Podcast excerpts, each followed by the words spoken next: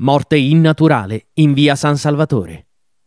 Nel novembre del 1969, sul suo letto in via San Salvatore 4, veniva trovato morto fermo Reverberi, probabilmente stroncato da un collasso o da quelle che inizialmente vennero ritenute cause naturali.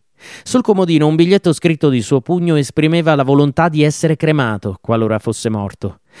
Il provvidenziale arresto del pregiudicato Mario Chioditti fermò però in extremis la procedura e la fiamma del forno crematorio fu spenta appena in tempo. Fu proprio questo fortunato evento a permettere di far luce su una torbida vicenda che dietro l'apparente morte per infarto celava tradimenti, incesti e bassi interessi materiali. Si scoprì infatti che Mario Chioditti era l'amante di Laura Dodero Moroni Stampa, nipote della vittima e a sua volta amante anche dello zio. La donna, appariscente e ambiziosa, sembrava soffrire di una vita inferiore alle sue attese e fu proprio l'avidità di denaro a spingerla a organizzare il delitto di reverberi.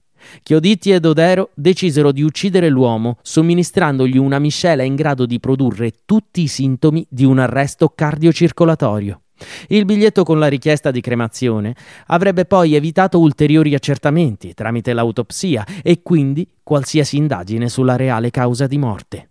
I due amanti, entrambi arrestati, si accusarono a vicenda una volta arrivati al processo. Mario Chioditti, riconosciuto come l'autore materiale del delitto, fu condannato a 22 anni di carcere. Laura Dodero, sua complice, prese la metà della pena.